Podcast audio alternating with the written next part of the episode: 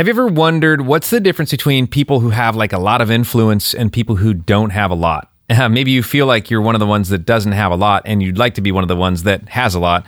Well, hey, my name is Gabe Kolstad and I'm with Westside Community Church. We're here for the midweek motivation episode of our weekly podcast. And we're really jumping off where we left off on Sunday, we were talking about becoming a person of influence. And we looked at the life of Elvis. You know, that recent movie Elvis is out. And man, what a what an influence Elvis had in the world. And, you know, we we don't necessarily say, hey, we agree with everything Elvis did or didn't do. But the point is, Elvis was a person of influence, and Jesus has made you a person of influence. You might say, no, he hasn't.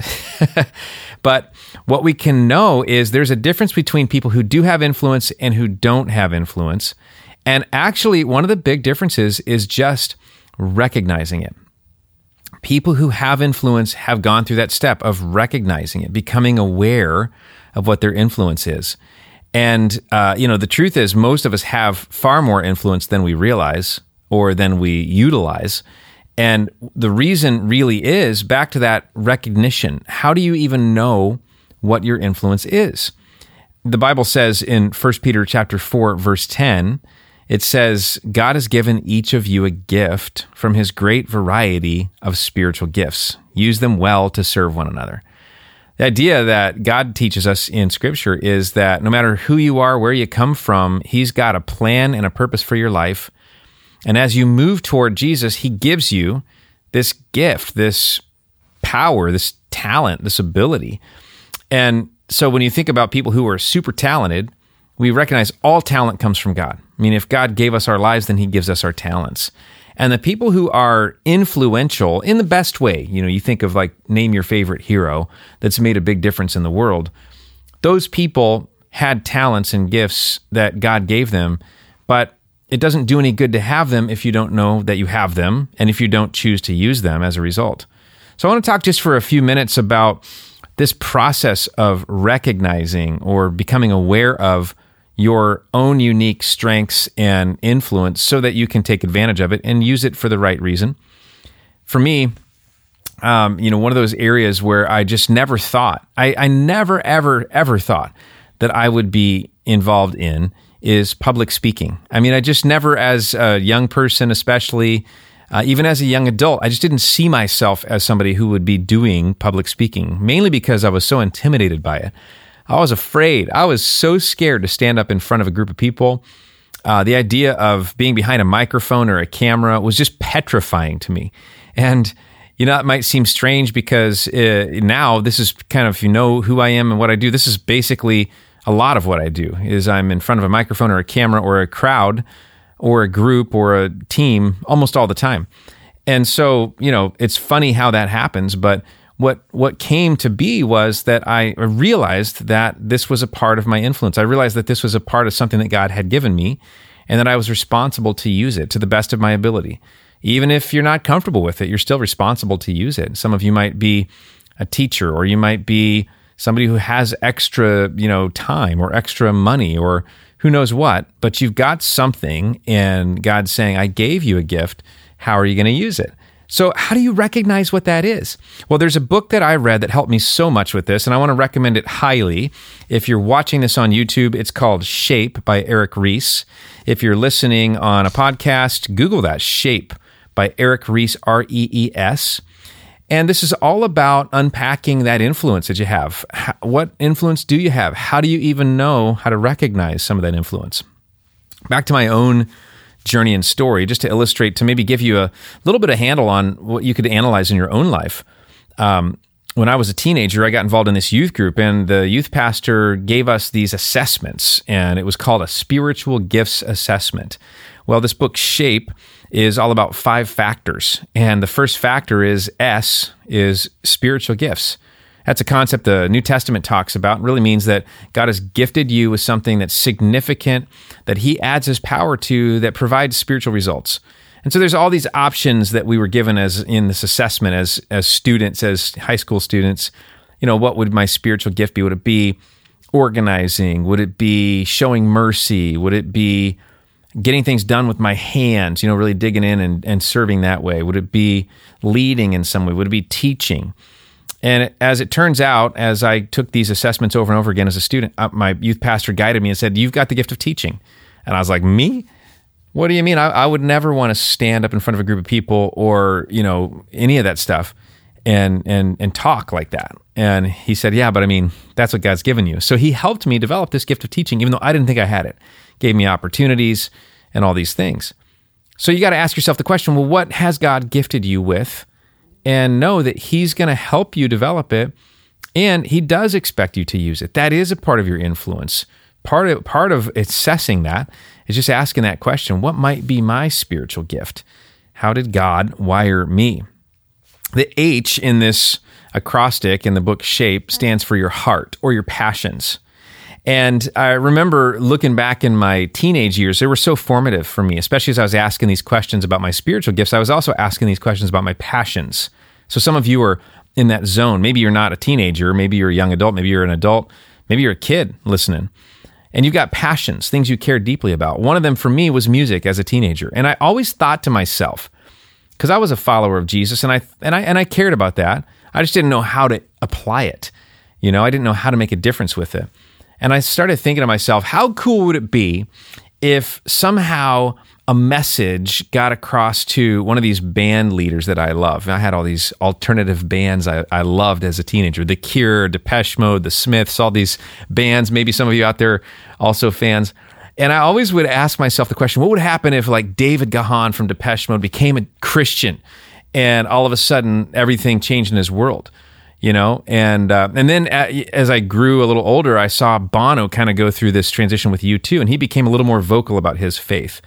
More recently, we've seen Justin Bieber take a turn and actually start talking about Jesus publicly on social media and all this stuff. And it's like, dude, that makes a huge difference in people's lives and it all came back to this this passion that I have for getting the word out. You know, so for me, it kind of anchored it back to public speaking or broadcasting or getting a message across. And that became a theme for me, a passion for me. And so I'm starting to see now how these things come together. Then you got the A in this acrostic is abilities.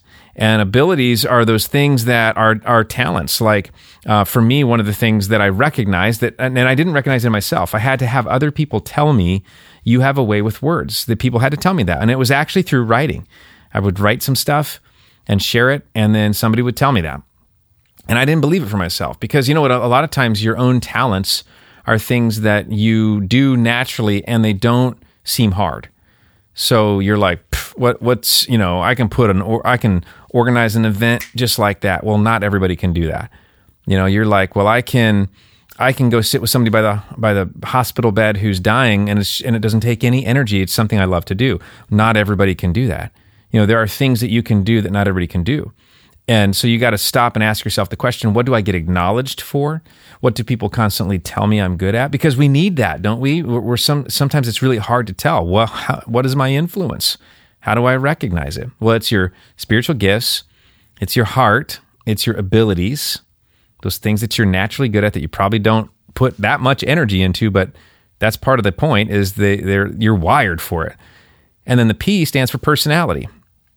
You know, we're all different and uh, and God's made us unique. He loves uniqueness. There's so many different combinations of how He's wired people, and your personality really does have something to do with your influence. For me, I, I noticed that as a, a you know from childhood all the way till now, that I'm kind of a borderline introvert.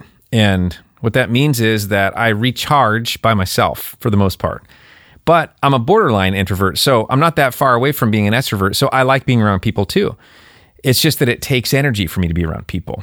And so, as a borderline introvert, kind of on the introverted side of the middle of the line, what I need is time, downtime, and I crave it and I thrive in it. And so I, I build solitude into my life. It's part of my rhythm. What I found is that uh, somebody who's going to be speaking or teaching a lot has to like that. you know, you have to like the downtime of thinking because you're going to be crafting thoughts all the time that turn into messages that you're going to share or podcasts that you're going to share or lessons that you're going to share or, you know, training that you're going to share. And so you have to be somebody who likes to produce words and thoughts in order to, to be used in, in this broadcast or this teaching space because uh, that's that's what it takes. So you can even look at that and go like, well, there's another clue: is what's your personality? Maybe you're a super duper people person, and so God's got got you in this place. Maybe it's sales or it's it's you know in in Christianity sometimes we call it evangelism. That might be a dirty word to you, but uh, the point is is that we're sharing the good news. Evangelism is just sharing the good news, the good news that Jesus loves everybody, and you know that that could be a real clue to well, what's my influence then? You know, how am I going to spend my days, and how am I going to honor God's giftedness He's planted in me? What's the future of my life going to look like, and how I'm going to make an impact? Has a lot to do with your spiritual gifts, your heart, your abilities your personality. And then the E is your experiences. Again, I want to recommend you read this book by Erik Rees. It's so fantastic. It'll take you through all of the questions that you need to really assess this.